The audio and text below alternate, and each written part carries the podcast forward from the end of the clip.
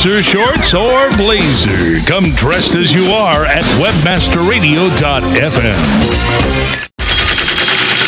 Cover story. Cover a story or attain that coveted story. Get it? That is exactly what you want.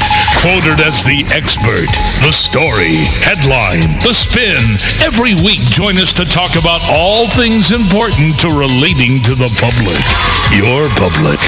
Craft your image. Promote your products. Create expert status. Become the buzz.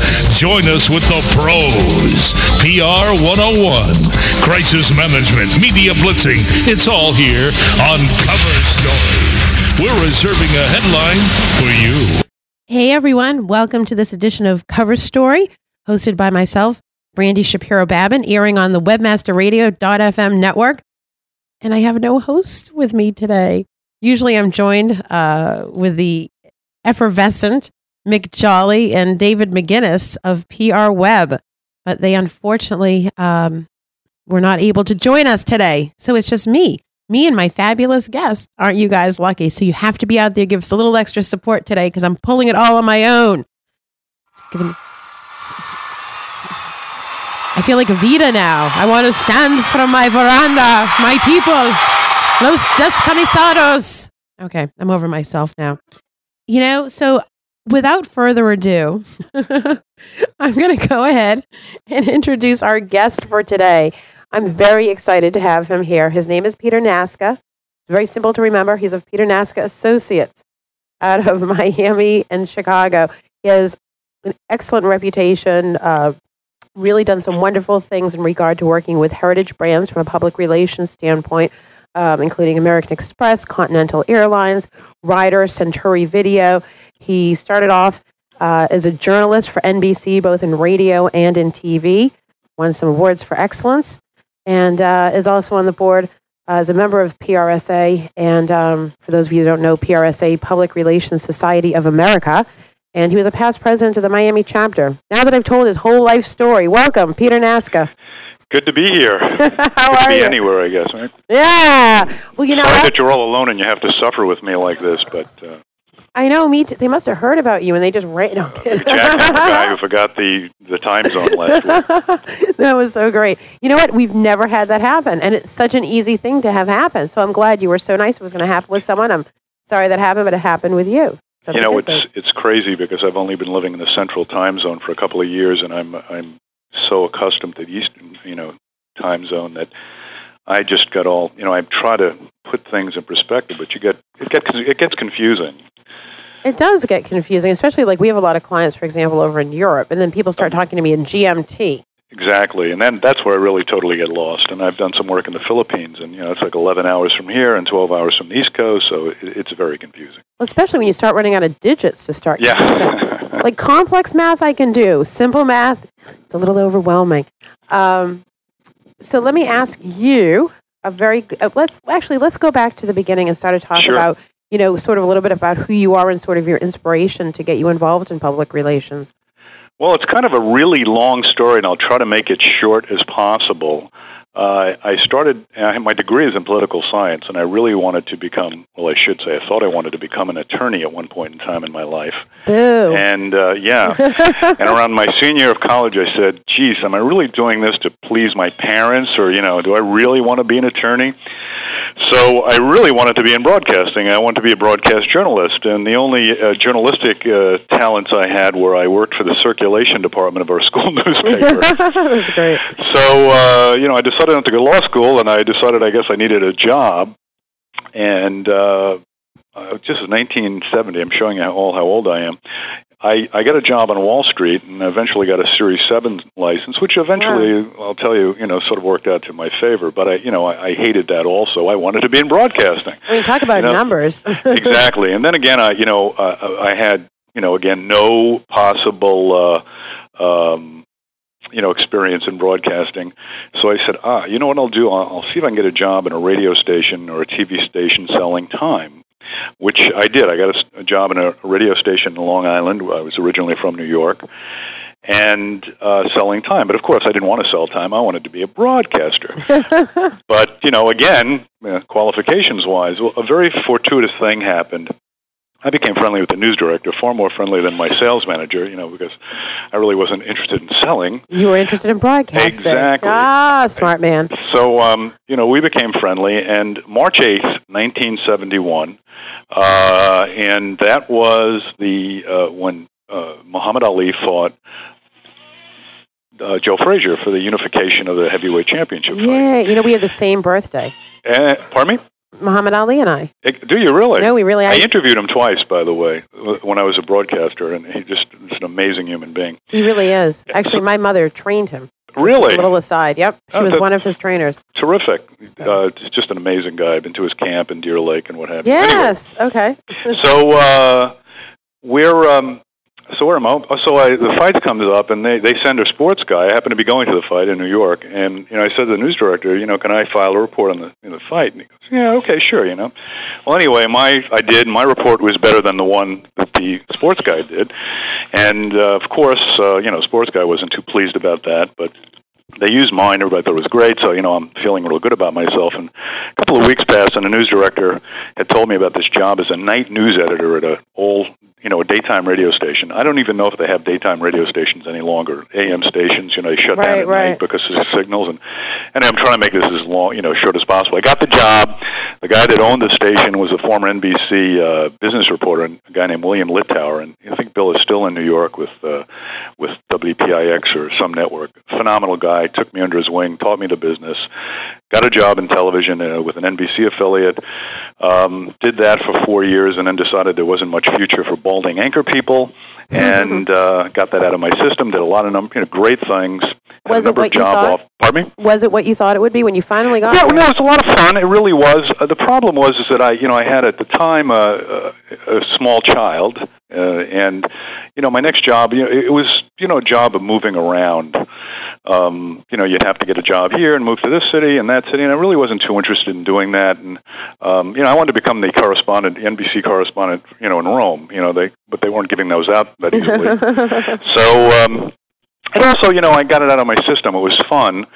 It wasn't a lot of money in it either at that point in time. Broadcast journalism in the early 70s, you know, mid 70s, was sort of just starting to take off. You know, the Watergate hearings became very big, and, you know, people were realizing the impact of, uh, you know, what's going on. And right, right. so, um, yeah, so I, I left. I got a job in marketing, and then I came to Florida in '79. I became a PR director for a uh, large electronics firm, and uh, then became a partner in a firm, and then started my firm in '84. So that's kind of really, you know, I've, I've, there were some really great highlights in there. But I know there's a lot of people out there that are just bored to tears. I have a client of mine now, now who's listening, who I know is thinking this is boring living daylights out of him. now So that's anyway. you know something. I resent that. I do not invite boring people on my show. No, these might, he might think he is. They've all heard these stories before. You're, you know, it's like my family have heard these stories a thousand times. You know, it's interesting for you maybe the first time. and our listeners. Yeah, but you know what? See, we always try to I actually co-host two radio shows, and the other radio show we really try to focus more on um, where people have been, the path that they took, so people can sort of look at it in a reflective way to themselves to go, "Wow, you know what? I am on the right path," or you know what? I'm not the only person that stands under a gray cloud every once in a while. All those gray clouds, they don't just accumulate over me. So, You know, I think it's a message, by the way, about you know, and I see it, you know, see with young, you know, people, and I have children who are, uh, I have children who are in their twenties, and actually one in their thirties, wow. and and one on the way. Wait for you, I, for me, yeah. Muzzle Yeah, thank you, thank you very much. Wow, And um, that's I don't know what does. That's great. yeah, um, but you know, I, making decisions early on in life is something I don't think is you know relatively. I think some people think it's important. I think some people are pressured into it. You know, my own son, one of my sons, started law school and hated it. You know, and he came to me and I said, "Okay, Get out. do something else." I mean, you know, the world is full of miserable lawyers. I don't need any more. So, uh, no offense to any lawyers out there. I mean, but uh, you know, so you know, and so I, you know, I found my way a little bit later in life. I mean, I actually started in the PR business in my, uh, I guess, in my early 30s, Okay. and but the journalistic background was phenomenal for it. I mean, I you know had uh, I'd met. Uh, you know, I, I interviewed a few presidents, and as I said, uh, you know, Muhammad Ali, and some really wonderful people along the way. And Well, it helps give you the grit. Very few people uh, do I know actually a practice what it is that they went to school for, and b most people's paths take them all over the place. And I think just you know I have these brandyisms, and one of them is you know the more you experience in life, the more you understand about yourself and others around you. And that's the best way to, I think, do good business. Absolutely. I mean, uh, it's it's that way with business. You know, uh, I've never specialized in anything in my career in, in PR, and the reason being is that I think I bring a lot of different talents from a lot of different industries. I happen to do a lot of work in the beverage industry right now, and you know, I bring experience from 20 years ago to that industry that I don't uh, uh, think you know I would have had if I just decided to stay in that industry 20 years ago. You know, I see a lot of people get rutted in you know a certain industry, and, and it's I don't think it's a good thing. You know what? I tend to agree with you because I think that it, it's good to specialize, and it's definitely good to obviously understand the marketplace that you're representing. But there's certain each industry seems to have a very specific way of doing business, and if you have a broad approach and a broad understanding of, of different industries, what works for another industry could very well work for Absolutely. you know a client and it be something wow they never thought of it's not costing them a lot of money but it's going to get them a lot of mileage Exactly. so let me ask you a question because i do i look at you and, and we've we've chatted a little bit and i was thinking a little bit of our focus today could be that you know you've worked with some of these heritage brands you know the the, the, the blue chip companies the amexes the continentals is first of all understanding just from because we're interested um, what it's like to work with those big companies, how much latitude you actually have in in really creating PR campaigns that are are really you know things that you can be proud of, or is it more sort of like managing what's already existing? How hard it is to work with? How hard is it to work with those kind of companies? Uh, you know, it's it's not that it's hard. Um, I think it's far more structured. You know, I worked with a good example is American Express. Uh, I did a lot of work with them in the '80s, and great company to work for, by the way. And you can imagine how you know large the scope of their programs are. We I worked on some of their very first cause-related programs, where you know the first they were the first company really to you know charge something on American Express. You know, two cents will go to X or what have you. Mm-hmm. And um, uh, you know, I worked actually on the uh, on the uh, Statue of Liberty restoration program, which uh, Lee Iacocca was you know very big on with American Express, and it was really interesting. Really interesting sidebar. You know, I lived in New York for most of my life at the time, like 30 years, and uh, had never really been to the Statue of Liberty. And it you know took, and I was living in Florida at the time, and I had to you know go to New York to see the Statue of Liberty. But you know, the thing about working for large companies is, and I, and I don't. This is not in any way to uh, belittle the efforts of anybody who does something for them, because you know it's certainly difficult also. But you know, doing PR for American Express and the Statue of Liberty Restoration Project is not difficult to get the attention of the media. Right. You know, um, then you know, doing something for smaller companies Mm-hmm. um, you know, one of my clients uh, I just had in, in the New York Times a few weeks ago, a small company, a small public company called Extreme Beverage, and they, you know, that to me is is a much more gratifying thing than getting something for a large company that, you know, okay, it's American Express. Right. You know, right. Continental Airlines. When I was working with them, this is back in the '80s. Uh, you know, because I've shifted a lot of my practice to smaller companies because I enjoy working with them more. Mm-hmm. And um, you know, we were doing what uh, we had really great promotions. We were doing bus fares. And this is when you know after deregulation of the airlines. And if you came with a bus ticket and you lined up, and we did these promotions that were great. You know, God, get- where are you today? do you remember that? yeah. and and you know fun stuff but again you know this is continental airlines you know an airline doing this so when you get the small companies they have a client still have them 11 years they've been a client tallahassee they manufacture electronic gates i got the, they were a three million dollar company at the time and they're much much larger now but i you know we got them an eight page cover story in inc magazine that to me is what really doing nitty gritty pr is all about from the publicity perspective of course if you're talking about publicity Right. You know what I'd like to do? Let's let's go ahead, take a break, say thank you to our awesome advertisers, and then let's start to talk about some of the campaigns that you're most proud of and what you did to really give a face to the public of these smaller companies. sure We'll be right back with Cover Story.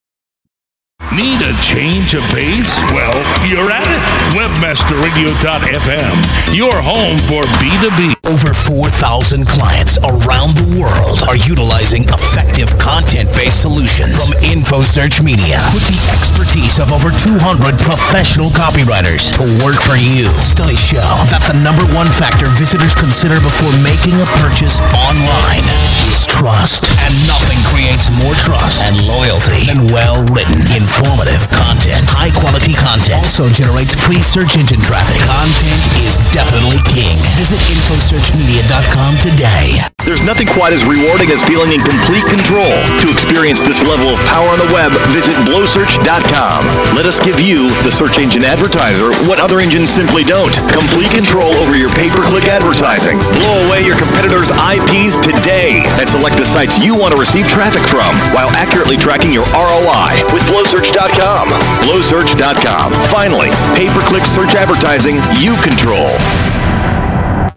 Do you sell a product or service with monster potential in the online market? Then attack the opportunity to turn your dreams into reality. Equipped with flexible e-commerce software from monstercommerce.com, you'll possess complete control of your store, including your storefront's design, maintenance of your products, and management of your online orders. And all with the technical support and service. Available 24 hours a day, 7 days a week. Grow your business today with monstercommerce.com. Webmasterradio.fm, the destination for education and entertainment. Commercials off. Now back to Cover story. We're reserving a headline for you. Hey everyone, welcome back to this edition of Cover Story on the webmasterradio.fm network. And I am joined by my featured guest this afternoon, Peter Nasca of Peter Nasca Associates. Welcome back, Peter. Good to be back again, as I said. you know where you know where you wouldn't want to be today? Uh, where's that? At the Capitol building in the White House. Yeah, didn't they have to like uh, evacuate because of a you know plane flying low or something like Isn't that crazy? Yeah. It was but the horrible thing was I got the word of no, this isn't a joke. People are running screaming and yelling from the White House. Well, I think with what what went on a few years ago, I can understand that. Oh my God, what a horrible thing. So so yes, very glad that you're here with us today. Yeah. And there's a better place not to be than, than in Well, DC hope right now. everybody's safe there, and that I, I assume this is just a, like a random thing where somebody in a small plane veered off course or something like that. Hopefully, From what I've heard, yes. Good. From what I've heard, yes. And I guess they gave clearance for everyone to go back in the building. So scary. it is scary. It is scary because you do. I started to have that, you know, deja vu feeling all over again. Um, so thank goodness that uh, we've got people watching out for us and, and everyone's safe. So anyway, let's get back to what we were talking about prior to the break. Sure. you've got, you know, here you have, and, and you made an excellent point. If you've got, if you're working for big companies like the Continental Airlines or the Amexes, first of all, they have a ton of money to spend. Uh, oodles. Right. I mean, That's the one nice thing about big clients. right. They got a huge budget, but at the end of the day, if they're announcing something and they're involved in something, first of all, it's easier to get them involved in something Certainly. because they have extra credibility because they're big. And second of all, just who they are establishes that credibility. And, you know, you can just have fun with, hey, we'll do the restoration of this or let's do bus fares. And they're going to get a lot of attention. Right. But then you get these little companies who have, you know, I call it the big lie continues. You know, they try to create a face that they've got a lot of people working for them, but it's two guys in a basement or eight kids or whatever. And they have a passion for what they do. They have something amazing. And it used to be build it and they will come. And today it's easy to get buried. How do you take these small companies with a passion for what they do and really get them out there, make sure that they're promoted properly and get them quoted? I mean, my God, you said you got them in the, the you know, the Times, how do, or the Journal. How do you make these things happen and how do you develop these plans for them? Well, you know, the first thing is it begins really in the selection process with the client. You know, and, and as far as the relationship goes, I mean, you know, I've really, you know, I really have to believe that I can do something for them. Um, I, I I don't know if I told you this when we spoke last week, but I have a client who is a forensic accountant. Now, in my, I would never have, I don't honestly not because I have anything against accountants or lawyers or doctors. it's it's an area that we don't do anything in, you know, because I just don't like it. It's not my. I don't traffic in that area. I don't. A professional. You said com- forensic accounting. a forensic accountant, right? Does that mean? What does it mean? Like accounting for dead people? No, no, no. He's a. it's it's a good point. Maybe that's a new CSI. You know, yeah, I forensic think accounting. Uh, more forensic accounting is more of you know they really delve deep into the uh, the bowels of someone's financial things. I mean, he can he can do he does projects where he'll look at five hundred thousand documents, uh, you know, from a in a in a corporate thing or what have you, and they're looking for things. They do divorces, they do things like that. Um, a, a really, you know, it it was something I just didn't want to do, but somebody encouraged me to meet the guy, and I did, you know, and, and after meeting him, I realized, you know, this guy is really special, and we can do some special things with him, and we have been, you know, working with him about seven or eight months, um, have really had a great deal of success placing him in the types of publications that are, are important to him and important to, to referral sources for him. But you know, so it goes back again to selection. You know, if- there's a lot of small companies out there, and you know, I'm not, you know, the end all say all of you know judging who's going to make it and who's not. But you know, you get a sense that hey, I think at least I can promote this. You know, I mentioned Extreme before. You know, small Mhm. public company um, right now, but you know, they have some really an interesting philosophy. Uh, they have some brands of their own. They have their own distribution, and it's an interesting company. And that that was the one that was in the New York Times. So just wanted to bring that one up, you know, to talk about that. It has some some interesting properties to it that allow it and allow me to be able to promote it. So so I, I guess I have to start from ground zero. Is I've got to feel comfortable. You know, we have to feel comfortable that Right. the client is promotable. You know, I mean, there's some stuff. There's some really successful companies out there boring as I mean, they make, you know, eyelets for shoes. Well, you know, there's only so far you can go with eyelets for shoes, I guess. well, and also too to make it newsworthy I'm sorry. and to make it newsworthy. Exactly. You know, that's it. You know, it's coming up with a story, and and and I want to take this back a little bit further. Even, you know, we a lot of people look at public relations and you know they think of publicity, and certainly you know that's a good you know a, a, large portion of what we do. But I was thinking about it, and I said, you know, public relations is like Microsoft Office.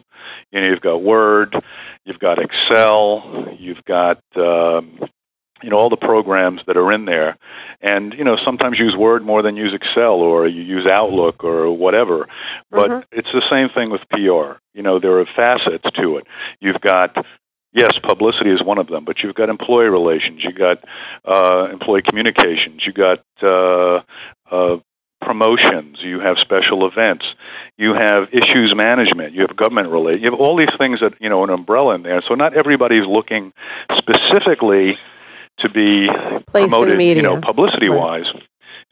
So that's another aspect to take. You know, some clients of mine, you know, are very publicity oriented, and some Mhm. of them, are, you know, are there's a lot of communications things that we help them with that really don't see the media side of the business, but you know, in fact, require a great deal of expertise in, in our skills with communicating to to their publics.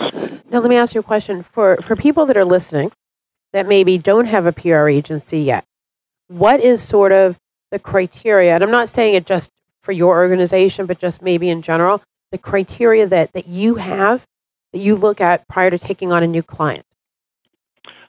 Um, I would say, aside from being able to pay my bill, um, the uh, it, it's important that there's some sustainability of the, particularly if they're looking for publicity. Uh, I try to find, I try to get national accounts um, because there's in in diverse areas where I've I know there's a lot of opportunity to you know that's going to be it's as I say sustainable over a period of time, several years, you know, year several years, where it's not just limited. I mean, there are firms that work with local clients, and that's fine. You know, that's there. You know, there are companies that need local publicity, and there is times that I've done some of that where it's you know primarily local to a specific market. But I look for you know, first of all, I look for something exciting, a product or service. We like products. Okay. You know, products are fun. okay. Um, Yeah, they're tangible. Exactly, Okay. exactly. And if and if they're innovative or at least interesting and, and within their space, that makes it even more fun and more promotable. Um, you know, is the what is the other good? You know, the other very good um, um, thing. You know, the other aspect we look at is the client's attitude toward it. Um, what is the client? You know, is the client uh, looking? You know, I'll, I'll tell you. Uh, you just mentioned something about you know large multinationals. They have big budgets. They have you know it's been budgeted you know through a yearly process. You know this client, this small company is is looking at this money and saying, okay, you know I'm spending X thousands of dollars a month on PR. You know what am I getting for this vis-a-vis if I spend it over here and over there? And you're really under a lot of scrutiny. You know, which is much much more scrutiny than you are when you're working for a larger company. Right. You know, there's because that money is well, that's that could be that's like their kids' college fund. exactly. Well, you know, my my wife has a great saying. She calls it blood money. You know, either buy his wife a bracelet this month or give it to you for PR. Right. Exactly. You know, so uh, so you you are under a lot of scrutiny, and and you know, rightfully so. People are spending money. I mean, I when I spend money, I want to make sure it's spent wisely. So the attitude of the client is not just just that that they're looking at the way they're spending money, but they you know, are they proactive? Do they really value what you do? And that's really important. You know, and are they participatory? I mean, do they really, you know, like we need a lot of input. I mean, we get to learn a business and we get to learn it very well, but we never get to learn it as well as somebody who owns that business and operates it and the people that, you know, work there. I mean, it's what they do 24 hours a day. Most of these people are think about it and live it, you know, especially these, you know, young uh, growth companies. So the bottom line is, is that we are, um, uh, you know, there, there's that criteria we look for. Is there, is the client, you know, is he really embracing this? Does he see this as a way to, uh, you know, improve his business and increase his business? Um, does he look at the investment as something that's sound, and is he going to participate in it? If he, because if he doesn't participate, you know, it makes our job very difficult. You know, and, and all of the clients that we deal with right now, they are just, you know, they're good. They value what we do, and they value, you know, our efforts, and they are part of it too. Because you don't do this in a vacuum. No, not at all. And the only way that you can personify the image that they want and need is by understanding them well enough to craft that. Exactly, exactly, and that and that's really another very important thing. I mean, you got to learn something. You know, it's the the fun thing about doing this for so many years as I have. I I just have done about virtually every industry, and it's fascinating the things you learn about different industries also. And but you've got to learn it real quickly, you know, because clients don't want to pay for your learning curve. They want you to come in there and hit the ground running. Absolutely. But it's nice because I, I do agree with you that if you have like a good business principle, then you can come into any, you know, business is business. Right, And exactly. you just learn the nuances that you need to sort of, you know, charter through that specific tributary. Absolutely. But sometimes I think it gives you almost a better opportunity because you're not clouded by, um, you know, you're not so deeply steeped in it that you can't see the forest through the trees. And that's one of the benefits of hiring an outside firm. I mean, you know, uh, I mean, I've been in uh, countless times where you know I'm sitting here and they're guys, you got, you know, they're sitting talking. We're in a meeting and they're, I mean, everybody's patting themselves on the back and you know this is great and that's great, and then you know I have to chime in with, well, however, and you know that's something that you know they'll look at you and what have you but you're the outside person who's providing that you know they're paying me to provide them that expertise and provide them that commentary. And you know my philosophy is i, I fight for my position but you know if they want to go ahead and do something i mean uh, certainly if it's not you know certainly something not legal or anything like that but I mean, if they want to go ahead and do something and i you know morally don't have a problem with it i'll tell them look i don't think this is going to work but if you want to really do this let's do this you know I, I, I'll honestly say I'm probably right 95% of the time. You know. you and my mother. Pardon me? Nothing. That's what happens when you get old. And you, you know. Oh, stop. You're a new daddy. That's ridiculous. Not yet. Three more months. All right, new daddy to be. That's very exciting. But all right, so let's talk sp- like specifically for let's say this extreme Extreme beverage. extreme beverage. Right. Tell us how you got them the, the story and what how it actually affected sales for them. Um, it uh, it was recent. It was very recent, and I I was uh, got a tip on that uh, someone at the Times was working on a story, and on on companies that were going to be uh, adding uh, employees and and putting extra you know money into the company and what have you. So um, as a result of that, you know, I made some, you know, I, I was pitching the writer and what have you, and uh, she was interested and um, provided a lot of information. And I will say that the uh, the chairman of the company, who I interviewed, who was interviewed, and eventually his photograph and the story came out, was uh, is is very very media savvy. He's very very media savvy. He's very uh, he's he's just good. He's just a good client. He's like, you know, your ideal client. He's the guy, you know, like if you want to write a prescription for a client, you know, Right, who's media savvy, who who loves the whole concept, loves what we do. I mean, he is the he's just you know a number one. Right. You don't have to worry about him going exactly. out there and, and, he's the type like of guy. You know, he was he was interviewed. I I didn't. I some, very often participate in the interviews, whether it's on a phone or not. But um, I uh, I didn't get a chance to do that when I I didn't need to. I said, Ted, you speak with her. You know, I have no problem. He's that good. Now there are other clients that I have to sit there literally, you know, holding their hands, but not in this case. You know, so uh, it, it, it just worked out well. Result of the of the pub, it was just fantastic. Now it was more of a business story, and it's a public company, so it you know brought some interest to the company, and uh, uh, you know how how it all play out is again it's still very new, but it was very very very positive. Well, let me ask you a question. So, your intent at the time for getting the article in the Times was to achieve what? there's two things we we want to achieve with with extreme is a good example. We want to achieve uh, there's there's the consumer side of the business where um, they uh, they have a few of their own brands and are going to be introducing a few new brands, um, and as a result of that, we want to promote the consumer side of the product. The other side of the product is it's a public company, and we you know want to make people uh, aware of the fact that this company exists, you know, and to take a look at it. You know, no, I don't believe in hype. I believe in presenting the true story of what a company does. You know, that's where the, the mousetrap theory all falls into place. You know, build a better one, and people will beat a path to your door. Okay. You perform if your company performs, you know, you'll do well, and what have you. So that was a multi-purpose, and and and the multi-purpose and the real purpose is primarily the promotion of their brands, which now is really heating up because they're going to be introducing a couple of new products very soon. And, uh, you know, we are laying the groundwork for all of that right now. And, and two products, uh, one of the products is a, is a, is a drink that's being made exclusively, and they own a company in Hawaii called Maui Juice.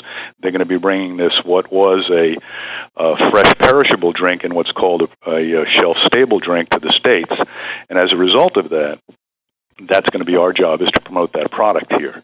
Um, they also have some energy drinks, one called Yohimbe, and they're going to be introducing a 24 ounce energy drink called um, uh, Chinese rocket fuel.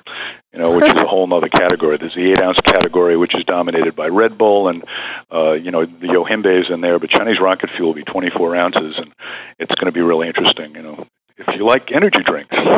Right, right, right. Which you know, we all, we, none of us have enough energy. Absolutely not. So it, that's part of it. So it's a consumer and a business side, which is fun because you get to do both, and and and they're doing both at the same time too. Because, as I said, they're a a both a brand company and a distribution company. They own their own distribution and they have uh, distribution centers across the eastern coast, and you know hopefully be expanding that at some point in time. So there's a lot on the plate with that client.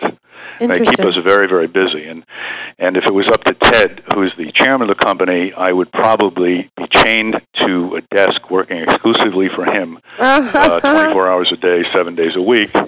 And uh, but I will. Uh, but Ted needs to cough I, more I, money. he lets me loose every once. in a while. but he's a good. You know, he's. He, you know what? He's he's savvy, as I said, and he likes to, you know, he likes this aspect of it, and he works well with it, and uh, he's uh, he's good at it. So you know, it, it, he's a good client. You know, I, I, we think we're a good agency. We think we're a great agency, and and uh, uh, you know, he's the, the combination of the two is is just a good good um, mix. Good. You know, I, I want to do two things. Actually, I want to do many things, but at the present moment, I want to do two things. One is because you, you hit on something very important, which is, you know, when you work with clients, they could have the best product, the best information. You could, you know, you could be getting them the best placement in a story, but if they give the interview and they act like a buffoon, or they get overwhelmed with what they're doing and they're not presenting themselves the way they need to, it becomes useless, or sometimes it can even become detrimental. It's counterproductive, right? Okay. So what I'd like to do is put that in the back of your mind. We're going to go to a break in a moment. Okay. However, prior to going to the break, we're very, very lucky because we have a, another radio show on the network called Wizards of Web. And it's hosted by Bryan and Jeffrey Eisenberg. They've just released a brand new book that they've published called A Call to Action. And I think it's right now at like 27 on the Amazon bestseller list. which Terrific. we're really proud of them. And we've got some of those books to give away. It's sponsored by Telco and WebmasterRadio.fm. So if there's anyone that's in the chat room right now or isn't in the chat room and would like a copy of this book, jump on in. And I need an answer to, I'm going to be really easy. What is, if you pop over to the webmaster, I was going to say, what's, what's the day after tomorrow? Uh, but I won't be that mean. So go over to the webmasterradio.fm show uh, uh, um, uh, homepage and write in the chat room the name of the radio show that is on tomorrow night at 7 p.m. Eastern. You pop that name in to the chat room, you're going to get a free book, and then I just need you to um, send your name and address, mailing address. It's all free, nothing costs, to Nikki, N I K K I, at webmasterradio.fm, and you will get this book. And these guys are tops in ROI and conversions. So, yay, Peter, thanks for helping me to do that. Okay. We'll be right back with Cover Story. Webmasterradio.fm. The addiction that's good for you. A rose by any other name would still be the same. Move over, Shakespeare. You need to differentiate yourself from your competition. Do it by aligning yourself with a company who has earned the trust of Jupiter Media, the NHL, and Lionsgate Films, among others. Moniker.com is the most secure ICANN accredited register on the planet, offering you domain registration, hosting, domain sales, and acquisition services. Wrap that up with 24-7 support. That's your winning combination. M-O-N-I-K-E-R dot com. More than a name. Contrary to what your mother told you, you cannot be all things to all people. You can, however, focus on your primary business and ensure your success by outsourcing technical projects to a company who is forward thinking, solutions oriented, and works as a complete extension of your organization. No need to do it over and over again. SRK Consulting can develop integrated automation programs, programming in most major languages, and operating systems. SRKConsulting.com, making sure your mother is always proud. Attention webmasters. Wish you could convert more web traffic into cash? No need to rub a lamp. Just click on GenieKnows.com. Install a co-branded search box on your site or incorporate paid listings XML into search results. And at your command, GenieKnows.com pays cash for each result your users click on. Enjoy prompt payment and superior customer service. Earn even more through our co-branded referral program. Genie knows how to deliver results. G-E-N-I-E-K-N-O-W-S dot com. Proud sponsor of the Webmaster World. Webmasterradio.fm. Keep your headphones handy and the feed loaded. We never stop. Do you? Commercials off. Now back to Cover story. We're reserving a headline for you. Hey everyone, welcome back to this edition of Cover Story on the webmasterradio.fm network. And I'm joined by our featured guest, Peter Naska. Welcome back. And once again, I'm welcome to be back. That's great. So let me ask you a question. Go ahead. What are some of the best tips that, that you that you give your clients and that you would really, you know, stand behind in regard to people preparing themselves to do an interview, whether it be, you know, um, for a publication or a live broadcast? Well, I think that there's that's distinctly different, Brandy. I mean, the live broadcast is clearly something. You know, even an interview on a on taped uh, interview is very, very. Uh, you know, it's a much, much more uh, sophisticated training process. I mean, if I've had some disastrous experiences with people who are just not comfortable in that medium. Um, then again, uh, you know, you still have to have when you when you're doing a print interview, you of course have to you know, have some parameters of what you're doing there also. But broadcast is clearly, uh, quite frankly, if someone is going to be doing a lot of broadcast interviewing, I recommend that they do some training. There are a number of firms out there that do professional broadcast training and interview training. It's it, it's really worthwhile. I can tell you a quick story. Uh, Centuri was a oh, it was got 20 something years ago. This client of mine was a, terrific, was a bright, bright guy.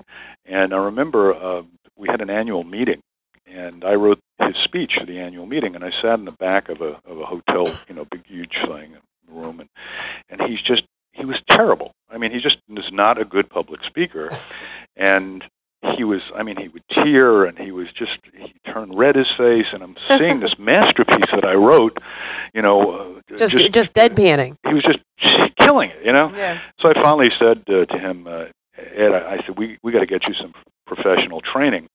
And he did go to the training and uh subsequent um he uh he did some interviews with some major publications at Business Week and what have you, and he was just terrific. I mean, it was really phenomenal. I recommend it highly. Now, when you when you spoke to him again after he did the training, what did he say were some of like the best things? What made him more comfortable? What allowed him to feel that sort of ease and really be able to prioritize the things that he was expressing when he was interviewing? It's good, good points. You know what it was is first of all, the number one thing is confidence. You know, if you go up there, you know. It, I, I remember seeing a Seinfeld episode where it said that you know, uh, and this is a you know, num- people's number one fear is public speaking. Right, right, you know, right. Is that ahead of dying? You know, so you'd rather die than speak in public. um, you know, when you're a ham like I am, I love to get up before a group and speak, but you know, I'm in the minority, I assume. Um, so most people are uncomfortable in that setting. And if you don't have the confidence to do something like that, that's a real critical thing. So they give you some confidence. They teach you how to speak in shorter clips. Um, you know, it's almost like training for a, uh, a court appearance. I, I don't know if you've ever been on a, a witness or been in a deposition. You know, the attorneys will tell you, you know, answer simply yes or no or as simple as you can because you know you start unraveling things that you know. Where you don't want to go into exactly. right and people have a tendency to do that you know i mean here we're trying to fill an hour's worth of time so you, you speak a little bit you know you, you get a bit more carried away. But if this was you know the one thing like with television is i tell people what you know what do you want to be what do you, what do you want to get across? There's one message that you want to get across. I mean I, inevitably, and I, I know you've seen this before, someone gets interviewed uh, for a TV interview, and you know they spend 10 minutes, 15 minutes interviewing the person, and then they get to see the piece on TV in the 22 seconds. Right. Oh my God, they didn't use that piece. Of blah blah blah blah blah. You know, um, it, it's because you know you really need to direct that interview to what you want. You know, what, what what's the salient message that you want to get across? You know, you've got a new product, you've got a new service. There's something about your company you want to get across those are the clips. You know, that's got to be in the back of your head. You've got to you've got to think of that. But but ultimately, the most important thing is you have to feel comfortable doing it. If you're not comfortable, you know, I'm sure you've had a couple of guests on your, your show that have not felt totally comfortable. And you no, I make everyone feel at ease. No, I make everyone feel at ease. Well, of course. Well, usually make but people. You, that because you're alone now. But if you had your your your partners with you, it might not be as easy, right? So that's why I'm so e- at ease. Oh no, you're saying no, they're super easy too. But in, in a printed in a print, the other issue is is that again, you know, I'll tell you what the ultimate thing I tell clients is is tell the truth. That to me is the most important thing. Right. I mean, don't. I mean, I, it's you know that old Shakespearean line. You know, when we uh, practice to deceive. You know, ah, blah, blah, blah, right, right, right, you know, right, I said just uh, it, just tell the truth. I mean, even if the truth is not good, get it out now. It, it, if you know, let's tell the truth. You'll never get caught in a lie. You'll never have a problem. Nothing will ever come bite you in the behind. Tell the truth. So that's Right. the most important thing. Secondly, you know, you before you get in an interview with anybody, think about you know the, the reverse pyramid of what you want here. What do you want this interview to, to you know to to eventually say? What do you want that story to say? How you know how can you direct it as best as you possibly can? Mhm. And the other thing is, is you know, some of the techniques is is teaching how to get something back on track, because an interview can get off track, as you know, Yes. um, and and you don't want that to happen either. Okay, so what are some keys to keeping things on for you know for you keeping your agenda and keeping things on track? What are some of your best suggestions for that?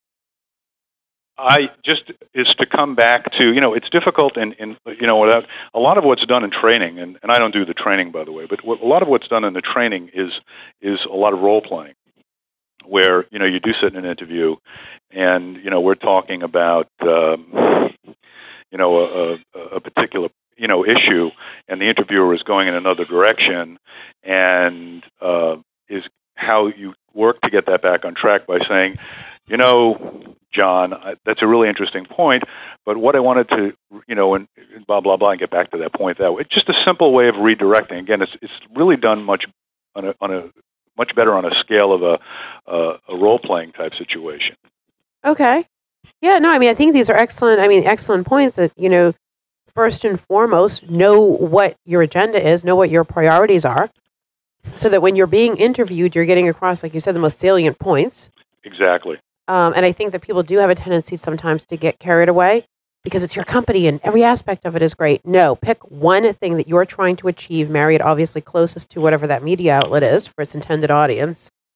Stay on course. Stay on stay on course is it. I mean, it really, really is. And uh, I, I funny, I was inter- my wife and I were interviewed when we got married um, about uh, stressful wedding planning by the Chicago Tribune. Okay. And I and I my and I was so upset when the story I wasn't upset. The story came out; it was great, and you know, led with us and everything. And and you know, I had a line in there that I wanted to get across, and the line was, you know, I said, weddings are great if you're 25 years old and someone else is paying for it. Right. You know, and you know that he didn't use the line, so I said, what a great lead. You know, and that's a problem with being a journalist. You know, you you think you have the best lead and the greatest mind in the world. You know. So.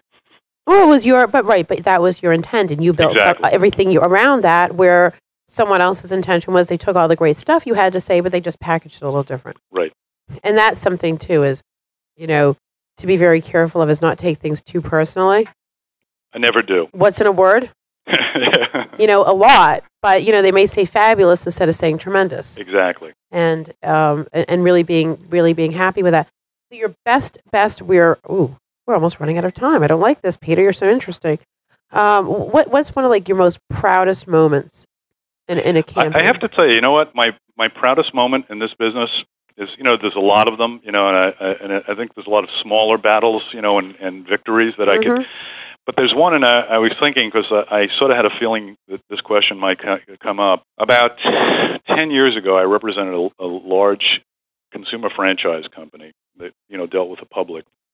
I, I'm not giving anything away. It was a, it was a dry it was a dry cleaning chain, and I'd represented them for a number of years, and they were the subject of which, uh, for want of a better word, is an ambush interview by CBS channel uh, was a TV show at the time, 48 Hours, had gotten a couple of reports that they had you know some bad customer service thing.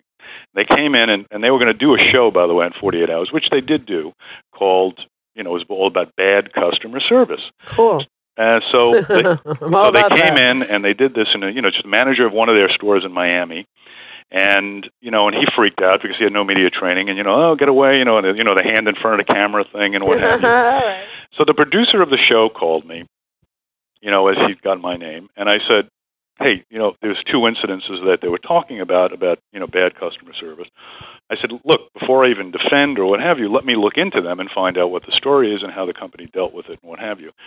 The very long story short of this was that the company really wasn't that at fault. I mean, they, you know, dry cleaning is a very, very sensitive business. I don't think there's a person who's listening in this audience who's not had a bad experience with a dry cleaner, no matter Right. how bad they are. That How is good so they are, expensive. My You know, like a bad button gets ripped off, something gets ripped, something gets lost. That's the other thing. And, Mhm. Well, the, you know, I really did a lot of investigation and found the company did as much as they possibly could and really extended themselves and what have you. So, what I was, I became the producer and I became like best friends. We had you know cell phone numbers and everything, and I really spent a good portion of the next few weeks presenting to him why you know this shouldn't be on 48 hours as bad customer service. You know, Right, right, and he eventually called me, you know, and, and he said, you know what, you're right. There really isn't a lot of substance to this, you know, and blah, blah, blah. And, you know, terrific guy. I don't remember his name. It's been, as I said, it's probably been like 10 years now. The show is not even on the air any longer.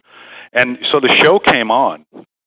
And it was not a great show if you're, you know, you, if you were on there. I mean, one of your, there were companies on there just showcasing bad customer service. Good. I like that. And and the and the really good thing about it is my client we taped it and we bought a, you know, a bunch of tapes and and they used it as part of training for their Ah. for their managers and their personnel. That's you know, excellent. just to see, you know, which so turned out to be a positive positive type of thing. Which is you know. cool because it also showed them that you know what you never know who that next person is who's and, coming and in the And by door. the way, we we also instituted some some programs to at least make the managers of stores sensitive to the media if they came into the store. We actually put a whole program together for every manager. And so if someone came in like that, you know, you, I mean, I was one of those guys at one point in time. I don't want somebody shoving a hand in front of the camera and telling me to get out of here. I mean, you know, eh, that's really going to make me feel warm and fuzzy about you, or isn't it? Right, absolutely. You know? Well, you know what I want to do? This is horrible. We're, we're gonna. I'm, I'm, I'm getting you off your topic now.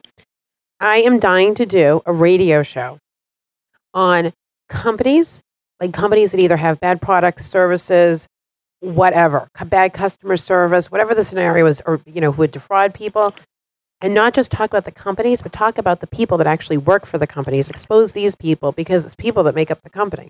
Of course. And and really, so like I, I really like I want to do it. I want to, I don't care if it's an ambush show. I don't care if it's a you know, we're going to give them the freedom, you know, the ability to to prepare for it.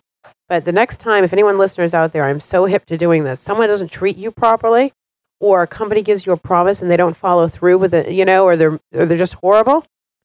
Let's call them up. Let's put them live on the radio, and let's get them. Let's see where where they come in defending themselves. It's be like a live blog. Yeah. Right. Well, what? Exactly. exactly. I had a bad situation with a with a company this morning, and um, we all have, you know, and that's the point. And, and it's interesting because there are some companies that are just phenomenal at it. You know, there's some really large companies that are terrific at it. Um, you know, and uh, they you know, and it just flows down from the top. I mean, if there's a mandate at a company to, you know, and it's something as, you know, this is part of what we was talking about before. Publicity isn't the only thing we do. Is, you know, when you're talking to a client and you're setting some precedents and principles for what, you know, how you deal with the public, not just, you know, the media, but the public in absolutely, general. Absolutely, what they can expect from the you. processes and what have you. Exactly, exactly. Because if you're dealing in a large national consumer product or service, you're you know you're bound to have problems. And you know how you handle those problems is is a reflection of the company.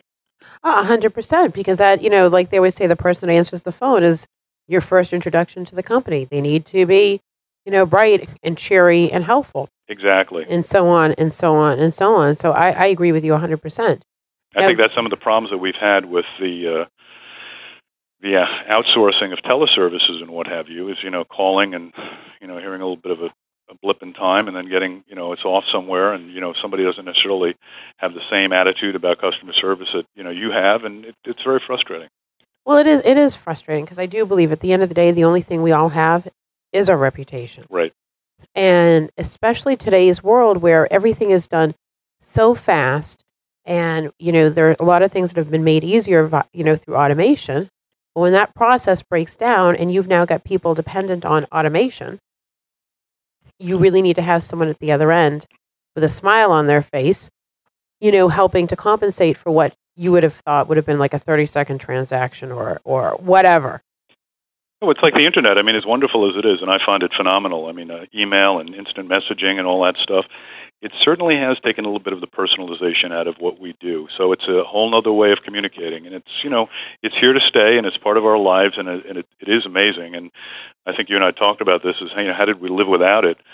But on the other hand, it it it makes it very impersonal. And you know, even with my business, with the media, we do so much of you know media communication now through the internet, where we don't even speak to somebody. I mean, I've set up interviews countless times that I've been ever speaking to anybody, which is great. It's efficient and what have you, but it also makes it very easy for somebody to say no. You know, well, it's a lot exactly. easier for somebody to say no when they're not talking to you, or you know, uh, where, where they don't, where there's no ownership to it. Exactly. I'm with you 100, percent and that's what's really that's what's allowed PR professionals or salespeople or anyone is giving them the edge because um, be, because they have had the personal touch. Because I'm a very very firm believer. Randy is number 764. If if someone likes you and you've got a good product or service or you know it's timely for what they need if someone likes you they're more likely to do business with you than someone else.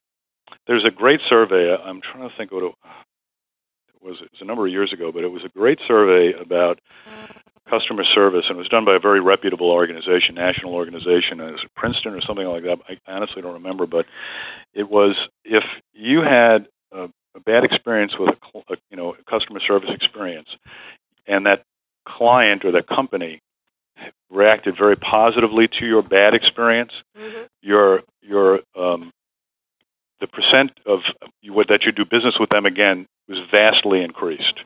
So in, in other words, if you know you have a complaint, you bought something, it was a problem, you're really irate, but they handled it so well, you, they became you became a much more loyal customer to them just Ah, because agreed. of that. Because you know that in the future, if something goes wrong, and look at all the major chains, oh, the Home Depots and all of those, the Bed Bath and Beyond. Go return something. You never have a problem doing that. Right, and you know something and that I I agree with you because I think yes, there's a certain mindset of people that they just want something for nothing, or they Right. want and, and and take that you know that that market segment away. But if and that goes back to the human factor that if you do have a problem and you have someone on the other end that says, "Oh my God, I am so sorry. What can I do to make you feel better?" and they mean it earnestly, that's the human connection that you're talking about. And I think that anyone who feels like someone went out of their way and took a bad situation and turned it good, that does lead toward loyalty. A hundred percent. It's Um, something everybody should remember. You know, I mean, there's so many times that I look at somebody and I, you know, I've had a complaint about something and and they've given me a hard time and going, you know, you're such a jerk. I mean, you know, here I've bought your product, I want to buy more of your product, and you're telling me, you know, tough. I had, I'll tell you a very, very quick story, and then we unfortunately need to wrap this up, but this is the best case in point that I have. Um, a, a very dear friend of mine now owned a very large cosmetics company, and it was one of the first purchases I ever made on the internet. Well, and I and I went and I made this purchase, and it was so cool because you could see your plane take off as you know, like Right. FedEx or well, my plane never took off, and I was so sad. So I called the company like ten days later. I said, you know, I didn't get my purchase. Or said they said, you know, well, we're really sorry. I but it looks like it's been sent. I said, no, I'm telling you, my plane it never took off. So the woman back and she said to me, what can I do? I'm so sorry. You're right. It's still in the warehouse. What can I do to make this better for you? And I said, oh, why don't you just double my order? As a joke. Well, don't you just know they doubled my order Doubled your order. for free and sent me a lovely note with an apology.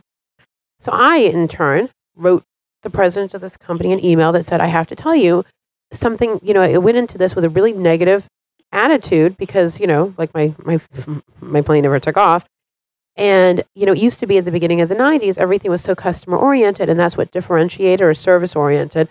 But that's what differentiated companies. And today you're not seeing that as often. And, and I have to say, you will have a loyal customer in me and someone who's really going to be a cheerleader for you out in the community because, you know, this lovely woman that I spoke to.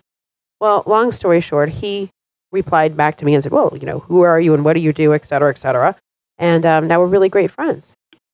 See, And you not only got to you double your order, but you got a good friend out of the deal, well, then I got free product. and you got free product. you know, now I still do too because we're friends.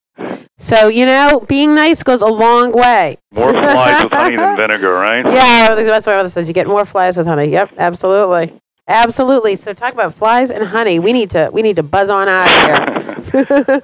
this has been really super, Peter. It was delightful. I enjoyed it myself. Okay, cool. Hey, so very quickly, if people want more books, what do we what are we gonna ask them to do for a silly little quick contest?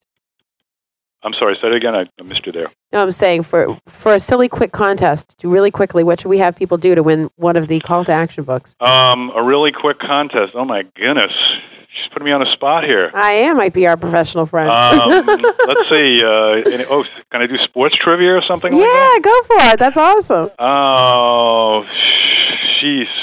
I got a really great sports trivia question for you, but nobody will get it though. It's too hard. Let me think of something easier. Uh, um, bum bum bum. Uh, uh, let's see. Uh, oh yeah, who, who led the American League in hits last year? Easy, everybody. Okay, everyone pop that answer in, and you too will get a copy of Call to Action, sponsored by Webmaster Radio and Telco. All right, so listen, Peter, Yes, we need to have you back. love to be back. Just tell me when. I will, I will. We'll speak to you very shortly. Thank Great. you so much for being a part of things. Thanks, Brandy. It was really a lot of fun. Thank you, Peter Nasco of Peter Nasco Associates. Peace out, and we'll see you next week on Cover Story.